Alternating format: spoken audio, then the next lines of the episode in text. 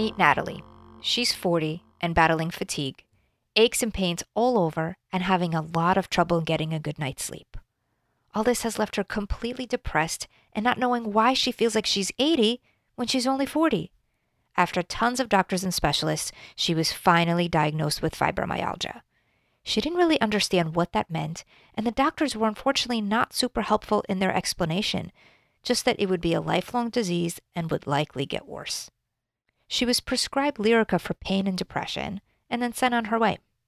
Natalie didn't want to accept this, especially when she didn't see any improvement after taking the medication. In fact, she actually felt worse. She started doing her own research, and that is when she came to see me. She wanted to know what she could do naturally and if there was hope. She has read that fibromyalgia can present itself in many ways and that some have a true imbalance that's not fixable. But I told her that there's a lot that we can do, and we just had to connect all the pieces so we can get to the bottom of this and solve the underlying cause. Every year, thousands of people are told there's no explanation for their health concerns and no way to fix them. They feel frustrated, undermined, and lost. I know, because that was me, before I figured out the actual causes and reclaimed my health. Now, I help others do the same. I'm Ina Toppler, and this is Health Mystery Solved.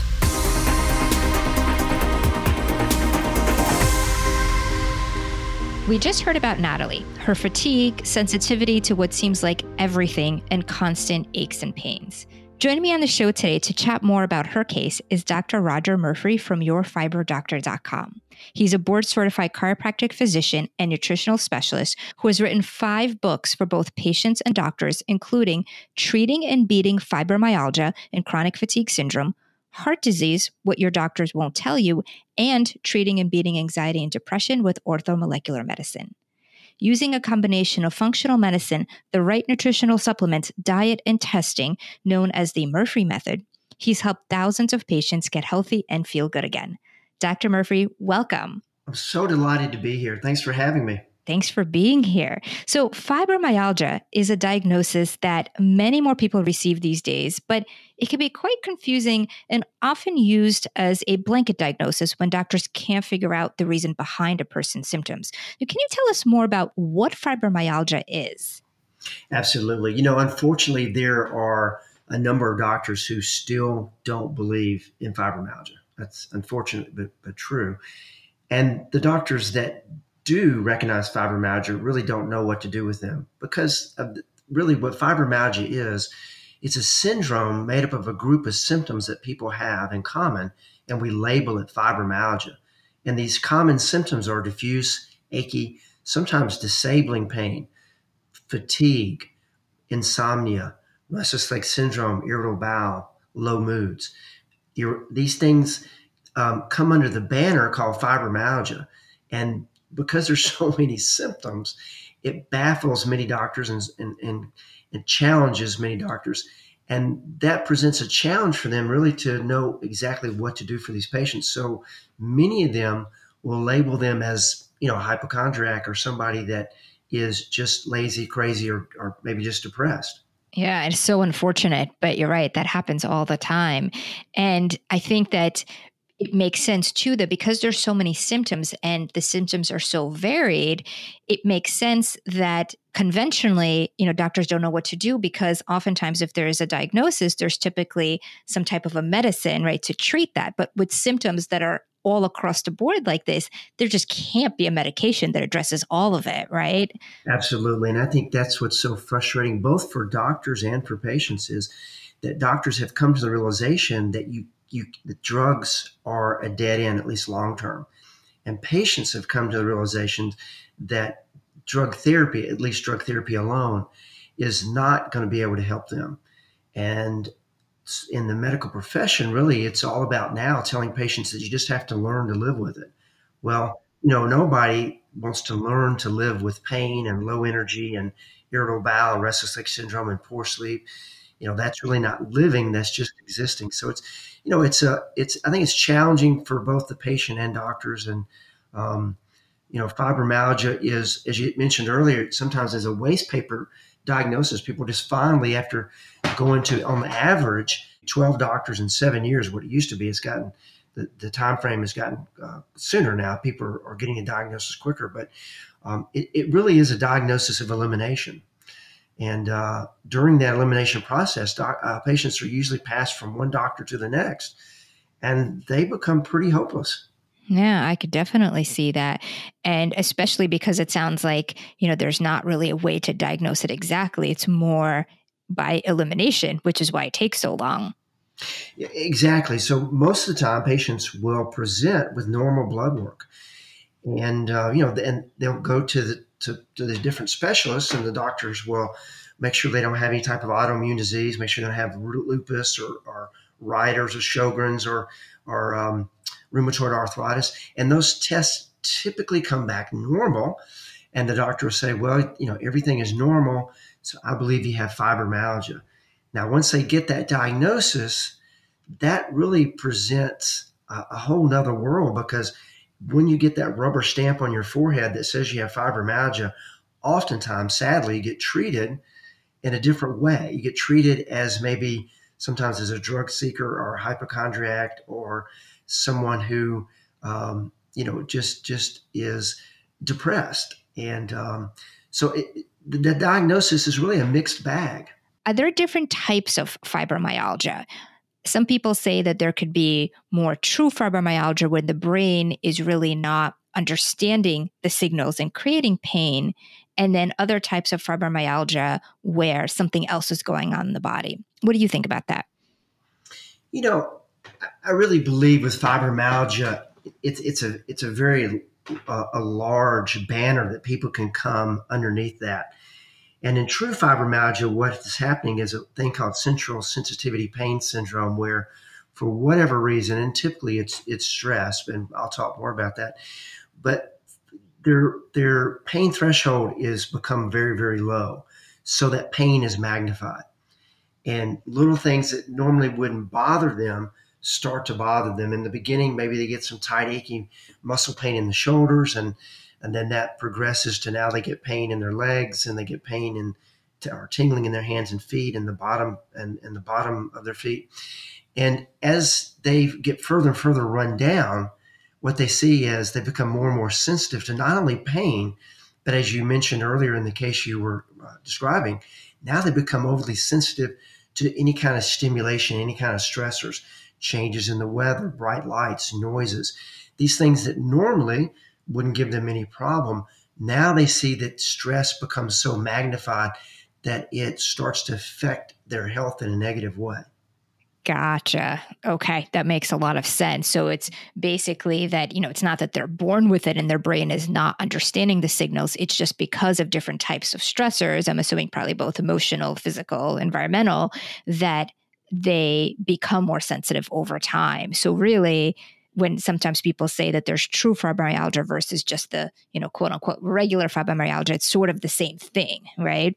I believe it is. I believe that it's very hard to separate the two. If we look at how stress, the role that stress plays in fibromyalgia, if we if you look at how the, the, the role that stress plays in, in, in health, I mean, stress is really the catalyst for most diseases. If you look at it, it's the trigger for most inflammatory reactions that we have in the body, which inflammation is probably the driver of most every illness that's out there. But in particular, with fibromyalgia, what we see in that population is that many of them have lost their plasticity to stress. They had maybe a challenging childhood, and it could be that they had um, some type of illness, chronic illness growing up, or they were in a in a uh, an abusive household. Uh, it, but but whatever it was in their childhood, the stressor that they that they endured, they have lost their ability to rebound to stress. So as they get older, what they find is at some point there's a straw that breaks the camel's back, a stressor that comes along. It could be chronic stress. It could be that they were a caregiver to uh, a special needs child, or a caregiver to a, uh, an elderly parent or spouse, a surgery. You know, past surgery, whether that's hysterectomy or back surgery, an accident, some type of trauma, or uh, the stress of being in a difficult relationship, whether that's in marriage or in, you know, maybe an office situation. But something comes along, and the stress takes these, uh, what I call their stress coping chemicals out of them. They bankrupt them, And when that happens, you start to see these changes in the body to where they lose the ability to be able to deal with stress, and their pain threshold becomes very, very low, so that pain is magnified. We know if we look at surveys of fibromyalgia patients, up to seventy percent of them will say that stress, whether that was chronic stress or acute stress, like I mentioned earlier, surgery or an illness or something that came along, when that happened, that was the beginning of the thing we call fibromyalgia. And typically what we see is that for most of those patients, the initial thing is pain, pain that maybe is manageable early on, but then it starts to affect their sleep. And for me, for tr- if you want to use the word true fibromyalgia, someone that really has fibromyalgia, one of the things that has to be checked off for me to get the diagnosis is that they have to struggle with their sleep, either either falling asleep or staying asleep. Now, it, you know, everyone, I think, from time to time has some difficulty with their sleep. But in the case of fibromyalgia patients, this is a chronic situation to where they really never, ever wake up feeling refreshed. And because of that, as this becomes a chronic pattern, they start to see that they bankrupt, again, these things I call their stress coping chemicals. If they're not careful, what they see now is the different systems that are dependent on them getting rest, they start to be compromised, including their G I system. So they develop I B S, their neurotransmitter, their brain chemicals. So now they may have low moods or become anxious. Um, so it's a vicious cycle. You know, it's a vicious cycle that starts to be set in these patients. And oftentimes, unfortunately, there, there's no way out, at least not in the traditional medical practice. Mm-hmm. Yeah, I love how you explain this. And I think, you know, just for everyone listening, it's it's really that sort of overflowing bucket analogy that we always talk about on this podcast, that, you know, it starts with something like a stressor. And I know a lot of times we think, oh, yeah, it's just stress, but we have to realize the stress comes from all angles, right? It's not just emotional, but it's the physical, like a surgery or abuse. Um, you know, there's even certain energetic stressors from just our environments and E M Fs and things like that. And once that starts and our bucket fills up, eventually you put that one last thing in the bucket. And it's like what you were saying, Doctor Murphy, it's like the straw that breaks the camel's back, then the bucket starts to overflow. And when that happens, you know, that's when all of those symptoms start. So that, that really makes sense what you're explaining. Now, if someone has the fibromyalgia diagnosis, and like you were saying, they have these symptoms, including the sleep issues that you feel like they need to have to have the diagnosis, what are some of the things that they could do? I know that conventionally there's not as much, but obviously functionally with what we all do, there's a ton and there's tons of hope. So I'd love for you to share how people would start and, you know, where they would go. Well, the first thing is you got to change your mindset. You got to realize that you can, as I mentioned earlier, you cannot drug your way out of fibromyalgia. And people come to that conclusion oftentimes after years, sometimes decades of having the illness. And as I mentioned, doctors have now come to that conclusion. We thought that the Lyrica, the Cymbaltas, these different medications that are out there were going to be the answer. And what we found is those medications oftentimes create side effects and then create more health problems. Doctors see that, and that's why they're telling patients to learn to live with it. Really, the only hope, the only hope for those with fibromyalgia is to get healthy. And that sounds so simplistic, and a lot of people who have fibromyalgia, when they hear that, they, you know, they're already kind of jaded because they've tried so many things that haven't worked. And uh, when they hear that, they, they, you know, they they really are a little upset that someone even would say something like that. But when I say that they have to get healthy, that really is the case. Um, because what you have to do is you have to fix the underlying causes of the symptoms. As, as you know, Ina, the, the symptoms are just warning signs that something's gone wrong in the body. That's that's all it is. It's like the oil light in your car. It's a warning sign that's, you know, you need to take action, you need to fix fix the problem. You know, you can cover up the oil light with a magic marker and you keep driving, and now, you know, the symptom is not there, but eventually there's going to be a price to pay. And when we see with fibromyalgia, trying to suppress the symptoms with medications, you know, there's so many daggum symptoms.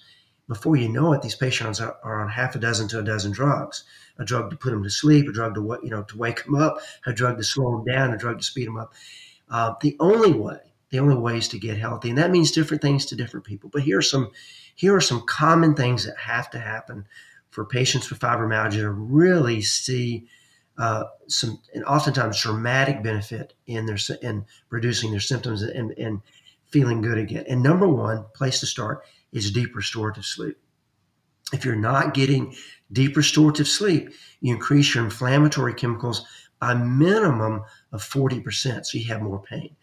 If you're not getting deep restorative sleep, obviously you're going to be lethargic, run down, and tired. If you're not getting deep restorative sleep, we start to see patients, uh, their metabolism is compromised, so you might gain weight, or you might just see you just don't have a lot of, you know, you lose that stamina or resiliency to stress. So, you know, stressors become become magnified. If you're not getting that deep restorative sleep, you tend to have more brain fog, more mental clarity issues. Um, one of the things that really has to happen for fibromyalgia is you have to restore these serotonin levels. Serotonin is a brain chemical. It's what we call a happy hormone. And the higher your serotonin level, the higher your pain threshold, because it suppresses a hormone called substance P. Substance P, when it's left unchecked, it, it causes you to have more pain. So serotonin is super important, and you have more serotonin receptors in your intestinal tract than you do in your brain. That's why when you get nervous, you know, you get butterflies in your stomach. And so this, this chemical called serotonin is super important for those with fibromyalgia, because when you start to raise that chemical, you see that their pain threshold goes up, so their pain goes down. You see that when the serotonin level goes up, they're less anxious, they're happier, they have more mental clarity, and they also see that I B S, irritable bowel syndrome, tends to improve because serotonin regulates how fast or how slow food moves through your intestinal tract. So serotonin is one of the key things that has to be addressed, low serotonin, in the fibromyalgia community. And if you don't do that, then you really are not going to be able to make much progress. And uh, unfortunately, the way that conventional medicine tries to address the low serotonin states is with antidepressants, selective serotonin reuptake inhibitors like Celexa and Paxil and um, Effexor, Cymbalta, these other medications. The, the problem with those medications, as you know, is those medications are like using a gasoline additive. They don't make serotonin. They only help you hang on to what serotonin you have in your brain. And if you're, you know, if you don't have any serotonin because you've been so run down for years, you hadn't slept in years, and you know, you're under a tremendous amount of stress from this illness, maybe taking medications that are depleting these chemicals, then if you're using a gasoline additive in an empty gasoline tank, it's not going to work. Exactly. So what are some things that people can do to help to naturally boost serotonin and help to even create more serotonin? Well, it's kind of ironic because you got you, you got to get deep restorative sleep. When you get deep restorative delta wave sleep, that's when you start making deposits into your stress coping savings account. And one of the things you're depositing is serotonin. When you rest, when you get enough rest, your body has the ability to take the food that you eat, as long as you're eating healthy, uh, but you're taking amino acids, and one of those amino acids is called tryptophan. So amino acids are in protein. And that tryptophan, when combined with certain B vitamins and magnesium and vitamin C, that turns into serotonin. So the, the challenge is, is getting that deep restorative sleep. For my patients, I like to use an over-the-counter product called five hydroxytryptophan or five H T P. Now, L-tryptophan that I just mentioned a moment ago, that should turn into five H T P. And then when the five H T P is combined with these other nutrients, that's what makes serotonin. That's where it comes from. So rather than using a gasoline additive that may or may not work because you probably don't have any serotonin in your tank, why not fill up your tank? Why not fill up your brain with serotonin by just using the five H T P and a good multivitamin? That's where they should start. And five H T P will increase your natural sleep hormone melatonin by two hundred percent. So by using that, just, just that one little, you know, this one little protocol here uh, should help you get into a deeper sleep, start making deposits into your stress coping savings account, start raising your serotonin level. So as your serotonin level goes up, your pain threshold goes up and you have less pain. That's great. Now, how do you recommend that people start with five H T P? Is there a certain dosage that you recommend, and then do they go up from there, or how do you typically do those protocols? So typically I have my patients start with one hundred milligrams, and I have them take that thirty minutes before bed with a little bit of grape juice, just maybe an ounce mixed with, you know, with enough water to, to swallow that capsule. And what they should see is within thirty minutes or so, they should fall asleep and sleep through the night. Now, that's ideal. It doesn't always happen that way. But uh, they start with one hundred. If, if they don't fall asleep in the thirty, forty-five minutes, then the next night they go to two, and the next night they go to three. Ideally, what we see is somewhere between one hundred milligrams and three hundred, their sleep improves to where they're able to fall asleep quicker and sleep through the night. Now, there are some individuals who will take five H T P. Instead of making them sleepy, it will make them more alert. It's a very small percentage, maybe two or three percent of people who try five H T P at bedtime where they have that that happen. Part of that is because they can't break that five H T P down in the liver. Um, it's not, you know, it, it's uh, typically people with chemical sensitivity issues. And for those people, if that happens, and you'll know it the first night, if that happens, then I recommend patients take it during the day with food. So just start out taking one hundred milligrams with food. It won't make you feel dopey or sleepy during the day. And then as long as you don't have any kind of reaction to the five H T P after a few days taking it with food, then you increase it to one hundred milligrams three times a day. It will still start to build up the serotonin in your system, and it will also start to help your circadian rhythm, including the production of melatonin, even if you're taking it during the day. Is there an upper limit to five H T P? Uh, you know, I think there's the the it, the more the question is, when does it become unhelpful? You know, so some people will get up to five hundred milligrams, and I wouldn't go above that because I don't really see the benefit going above that. For some individuals that I work with with uh, chronic depression, depression disorders and, and some challenges like that, then I will get them on up to five hundred milligrams, either all at bedtime or spaced throughout the day. But once you get above five hundred milligrams, I don't really think there's a benefit to it once you reach that level. Got it. And are there any contraindications, and are you noticing any side effects when people take that? So it's interesting because when I, my book came out in two thousand three, and it's now in its fifth edition, but it was the first edition came out in two thousand three. And I put in there, you know, if you're taking an antidepressant, don't take five H T P. Well, the problem with that in is when I travel and I, and I, for two years, I traveled throughout North America speaking to different support groups and different book signings and these kind of things. And when I would speak uh, about five H T P and, and taking that, I, I would hear, well, I can't take it because I'm on an antidepressant. And when I realized, you know, and this is still true today, most everybody, you know, one in ten females is on an antidepressant. Some of them are on more than one, they're on two. Uh, when I realized everybody's on antidepressants, so if they are on antidepressant, they can't take the five H T P. The truth is that you will read that online, but if you will talk to doctors like myself who've been doing this for two decades, who are in the trenches with people who have dis- uh, mood disorders and or have fibromyalgia, what you see is it's very rare that they'll ever have a problem taking five H T P with an antidepressant. And I can count on my hand, um, oh, maybe maybe two hands, because I've probably could think six people over the last twenty years of using five H T P mixed with antidepressants that anybody's had a tr- had trouble with that. Uh, but you will read that online, and it's enough to scare people. So, uh, you know, I do want to mention that. But I've got thousands of people taking five H T P uh, around the world. I work with patients all over the world by phone, and rarely ever is there a problem. The problem can come in for a very small percentage of people that if they take five H T P, make them feel nauseated. Now, the reasons that happen is because you have serotonin receptors in your intestinal tract as well as your brain. And some people, when they take it, take the take the uh, five H T P, it's it's triggering these receptors in their in their uh, intestinal tract, and it makes them feel nauseated. Some people, it triggers headaches.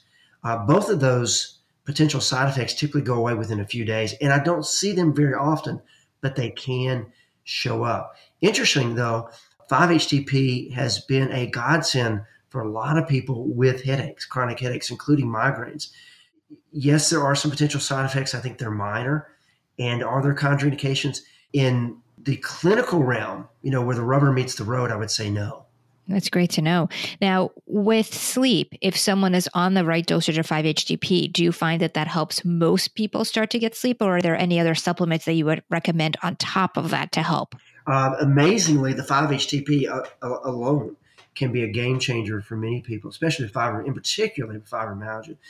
Uh, for those with insomnia issues, then maybe not be as as clear-cut, because I think oftentimes melatonin may cut right to the chase. But for those with a fibromyalgia, if they get up to three hundred milligrams of five H T P and they're still not sleeping through the night, that's when I would add this sleep hormone melatonin. And I like for my patients to use sublingual melatonin, where they can let that dissolve underneath their tongue. There's many, many brands out there that have a sublingual type of melatonin.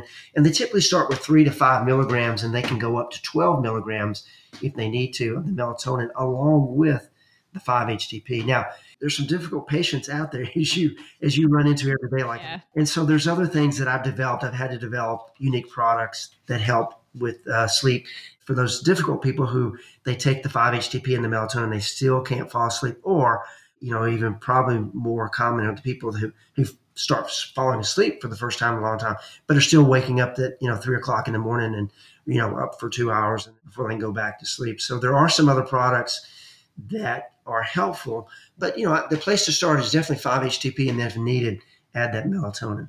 Great. And then once people are starting to sleep, and so they're getting that restorative sleep and they're putting the serotonin back in and they're sort of starting to replenish their, you know, stress bank account, so to speak, what is the next step that you recommend?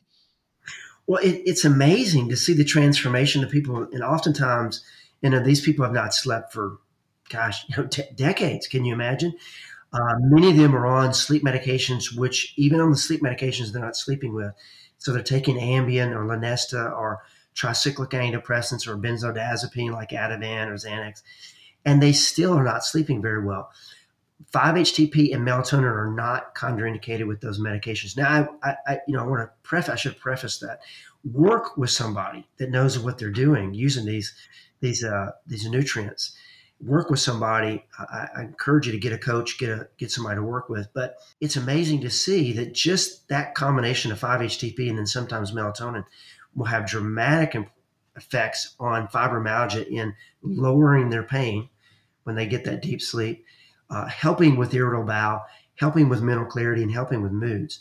But the next step is typically what we see is once someone starts to sleep, Uh, for the first first time, like I said, it could be, you know, in years, they overdo it, which is natural. You know, once you start feeling better and you hadn't felt better in a long time, you you you do things that you haven't been able to do. And oftentimes that means going shopping.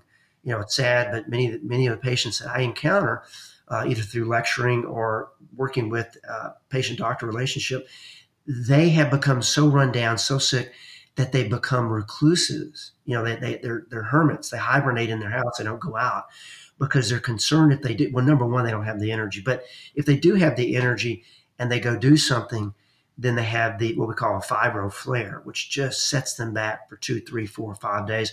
And they come to realize it's not worth it.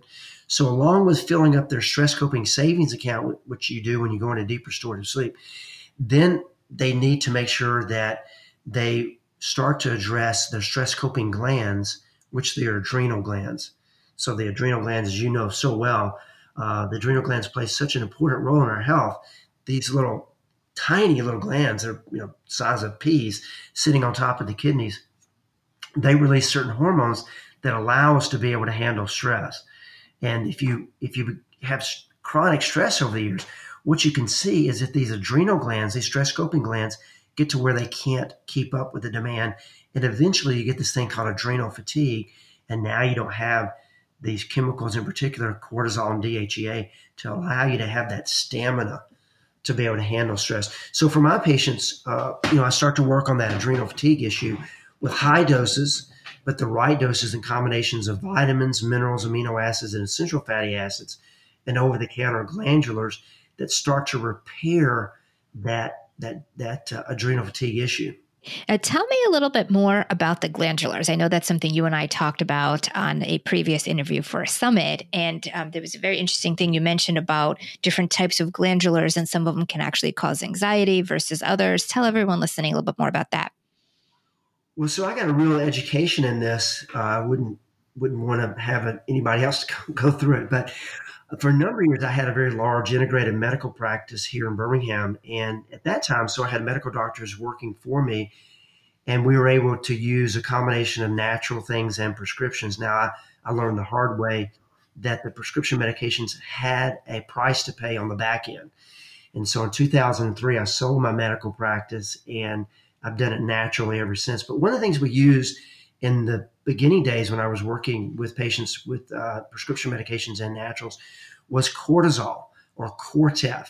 Now, Cortef is a steroid, and people are probably familiar with cortisone, but Cortef is one-fifth the strength of synthetic prednisone.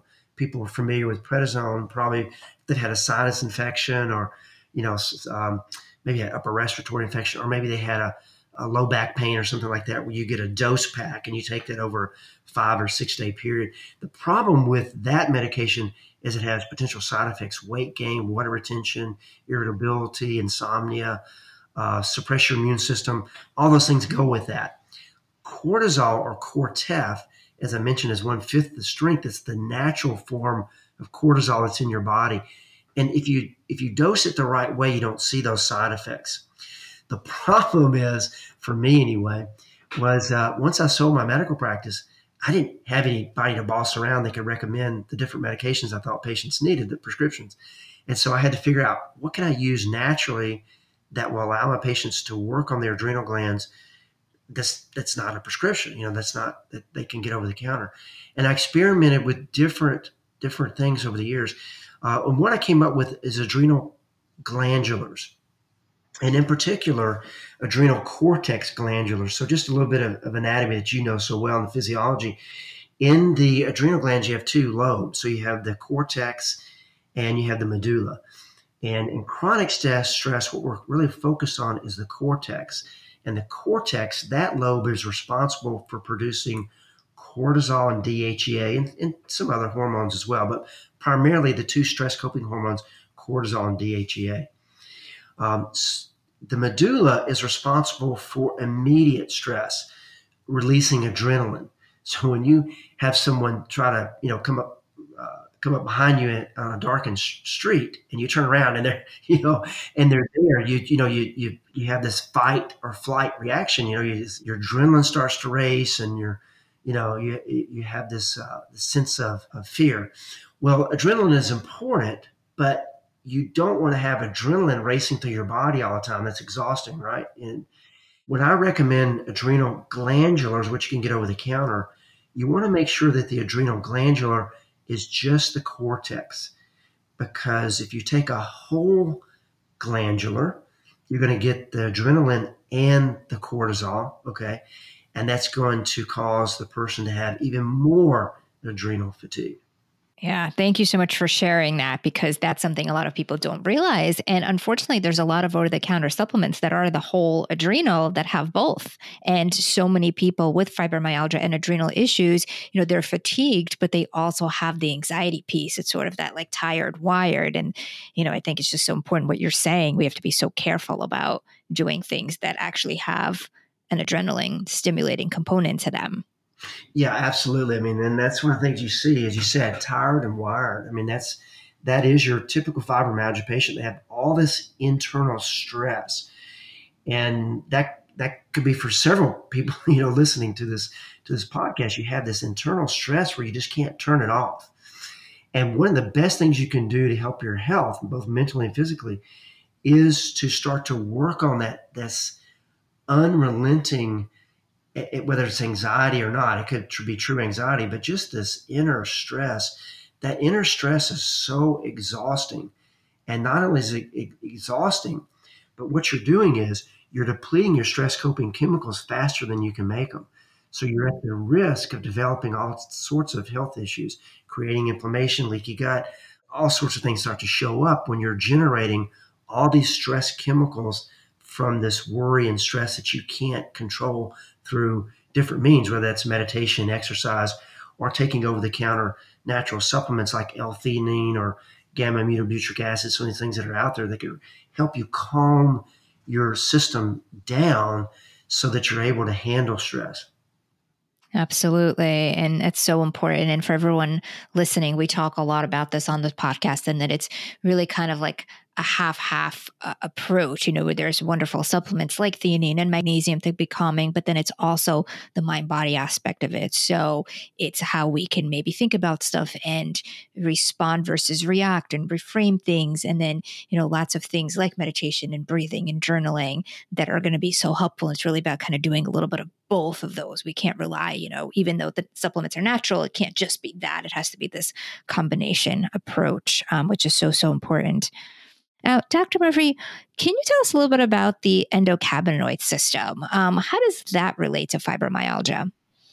Well, you, you can't go anywhere without reading about C B D. So C B D is just everywhere, and um, and it's going to get even more more prominent, I think, because we're seeing a, a tremendous amount of research that's coming out talking about this endocannabinoid system, this inborn system that we have. That is really a system that kind of regulates the different bodily systems that, that we have, whether that's to regulate your body temperature, your sleep-wake cycle, your digestion, your, your um, pain threshold. We have a hormonal system that's driven by certain hormones that we have, that we have in our in our bodies. Uh, and, and this endocannabinoid system can be altered by taking phytocannabinoids, which are C B D. Now, I tell you, uh, and I think I shared this with you before, it took me a long time to jump on board because um, I was I grew up in the sixties and and I did inhale. And you know, I know I don't, you know, I, I when I heard about everything that was going on with C B D, and you know, I had a false idea about it that number one, it was a much ado about nothing, and then number two, that it was it was more the medical marijuana and the T H C. And, you know, I did that. I don't don't ever want to go back and do that. It's not something that for me, you know, I have no interest in that. And I think for my patients, I think it's about finding and fixing the underlying causes of their symptoms. And I don't think anybody had, I didn't, you know, at that time, I've been thinking I had a, a C B D deficiency. But what I have learned and uh, from patients that shared with me their success stories, and I had no choice, kicking and screaming, to go do the research, it took about a year to do it, um, was that, um, number one, we have this internal system. It's already there. It's already, we already have it. It's there. So it definitely is something that God gave us that can be affected, um, and can and can affect our health in a, in a positive way or a negative way. And what we have found is that hemp hemp oil um, is different than the marijuana plant. They're from the same family, but the hemp oil has less than zero point zero three percent T H C, so it can't get you high. I don't care how many how much oil you take or how many tablets, you know, gel caps you consume. You're not going to get a buzz from hemp oil. Um, but what we have found is by using hemp hemp oil is that you can you can right an errant endocannabinoid system that has been become run down due to stress or poor health. You can supply these phyto, these plant-based chemicals that the body normally would be producing, but for whatever reason you've gotten run down. You can supply them, and now just like plugging up little Uh, holes in your body that are that you know need you know they need these nutrients. When you're taking these substances, what you see is it, depending on what what your deficiency is, but for some people they see a dramatic reduction in their pain because it starts to fix their their pain threshold. Some people see a dramatic re, uh, uh, improvement in their sleep because it starts to right their circadian rhythm. So I think there's a tremendous amount of potential for C B D cannabinoids, and we're just on the tip of the iceberg. I think there's a lot of you know there's a lot of garbage out there, uh, a lot of trash out there, and I, you know, I was determined to develop products for my patients that would be incredibly transparent, that I could feel good about, and that they could. So I think you want to make sure if you if you do start to turn to those those products, make sure you get one that's you know. third-party tested. It, it needs to be all organic. Uh, hemp plants are aggregators, bioaggregators, which mean they absorb everything around them. when Chernobyl happened, one of the things they did is they planted all this hemp to absorb all those toxins. So one of the things you want to be aware of is, is you want to know where your where your C B D comes from. Um, you want to make sure that it's organic. If not, it's going to be tainted. And then you want to make sure whoever you're using can supply you with third-party testing to make sure that it doesn't have pesticides, or it doesn't, if you know, here in Alabama, it has to be one hundred percent T H C free. So all the products here that I use my patients and then ship, you know, North America are T H C free. But I really believe that this movement is going to turn medicine upside down. And that sounds pretty dramatic, but what we're seeing is that people are realizing how powerful nutrition can be. And I think this movement is so big that people are going to change their paradigm about nutritional medicine. For sure. For sure. And that's so helpful in terms of you explaining about C B D and what to look for, because it is definitely becoming a big market. And like you said, probably is going to get much, much bigger. And there are so many products out there. And I think most people probably don't know what it is that they need to look for. And sometimes, you know, there's products that don't cost a lot and there's products that are very, very pricey, but, you know, price alone. And of course, obviously for the product to, you know, be really good quality, I'm sure it does have to cost a little bit more, but you can't go by price alone. You have to really look at some you know, of the. Uh, you know, if you go on Amazon, you're going to see three thousand different hemp products. three thousand.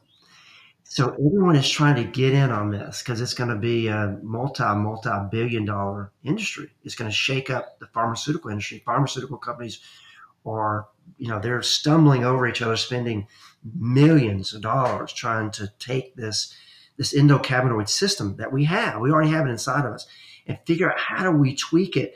We can use different, in their case, it's going to be a drug, but we don't have to rely on that. We can use a nutritional product. Um, but then the challenge comes in is how do you separate, you know, the, what's the, the good from the bad? You know, so, you know, what we did, this is, this is what I was determined to do. Every, every batch of the C B D that we have, that I have for my patients, has got a Q R code on the bottle, either the oil or the gel caps. And you can take a picture of that Q R code, and from that, it will generate, there's a nine-page report that will tell you exactly everything that's in that bottle, and will tell you whether it's got all the cannabinoids in there, so there's eighty different cannabinoids, not just C B D. And you want to have all those, or as many as you can, because we know it's the whole plant that has all these health benefits. Um, but that's what you want to look for. You want to look for a, a company that's going to have that transparency.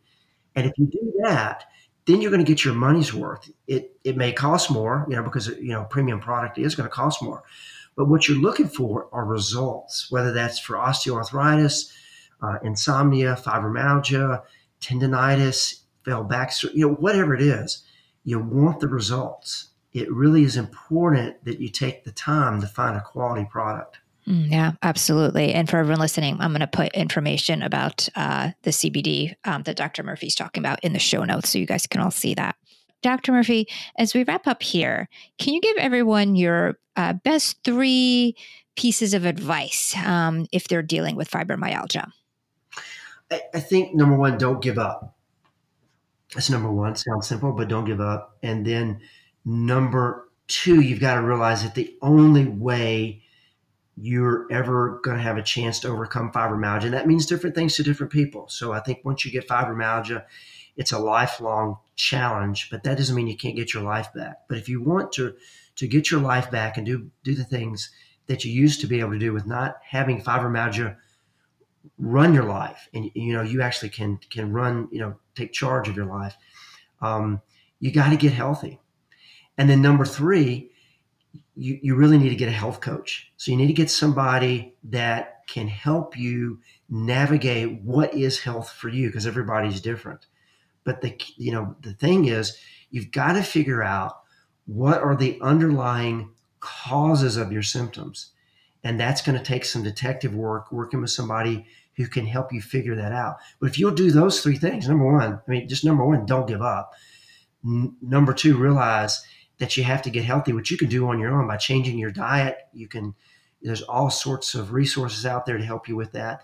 And then number three, find a health coach that you can work with, a doctor or you know, some type of health professional who you resonate with. Ask them to help you start to find the underlying reasons why you can't get a good night's sleep. What are the underlying reasons why you have such a low energy? Is it because you have a problem in your thyroid or your adrenal glands?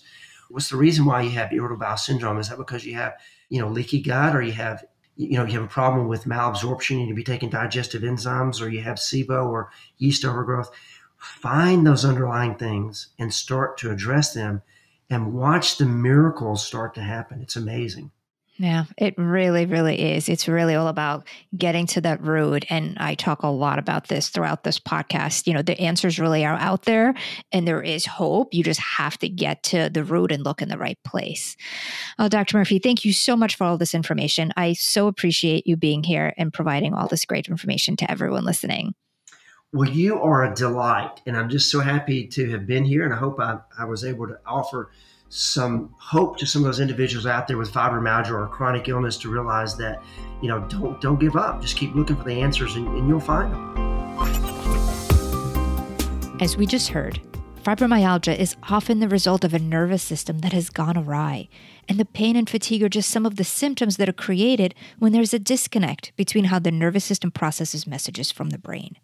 Thankfully, this is fixable, and I will tell you more about what we did for Natalie in just a second. But first, if you want to find out or learn more about my guest, Doctor Rodger Murphree, please visit health mystery solved dot com and go to episode number twenty-six. There you'll see all the detailed show notes and resources that he and I discussed on the show. And for Natalie, we needed to start with her sleep. It's very hard to get your energy back when sleep is disturbed, and so I started her on one hundred milligrams of five H T P at bedtime. She noticed a slight improvement after a few days, so we raised it to two hundred milligrams a night. We also added two hundred milligrams of L-theanine alongside of that, and I educated her on good sleep hygiene, where she would wear light-blocking glasses for thirty minutes before bed and be mindful about dimming the lights and avoiding using electronics or watching T V for about thirty minutes before bed. Instead, she could relax in bed, reading in dim light or listening to music to help preserve her melatonin, because melatonin, which is our sleep hormone, is destroyed by light, especially that light that's emitted from our electronic devices like the cell phones and the tablets. After two weeks, she reported falling asleep a lot easier and staying asleep most of the night. Once we had the sleep down, we started to support her adrenals. We did a salivary cortisol test, and I saw that her cortisol level was very low, something I expected based on her symptoms. So we used an adrenal product called Adrenal from Orthomolecular Labs, and I worked with Natalie on stress coping techniques. Specifically for her, we used breathing and journaling. She was trying to work out, but I actually asked her to take it easy and not do any strenuous workouts for a few weeks to help rest and rebuild her adrenals. She also read a lot about C B D and has been taking a C B D oil, but after looking at the types she was using, we saw that it was not organic and it was also fairly weak compared to other products that were available on the market. So we changed her to the Colorado Hemp Oil by Quicksilver Scientific. It's a liposomal formula that absorbs very quickly, and she saw a difference in her pain after making the switch. There are tons of C B D products on the market today, and many more are coming each day.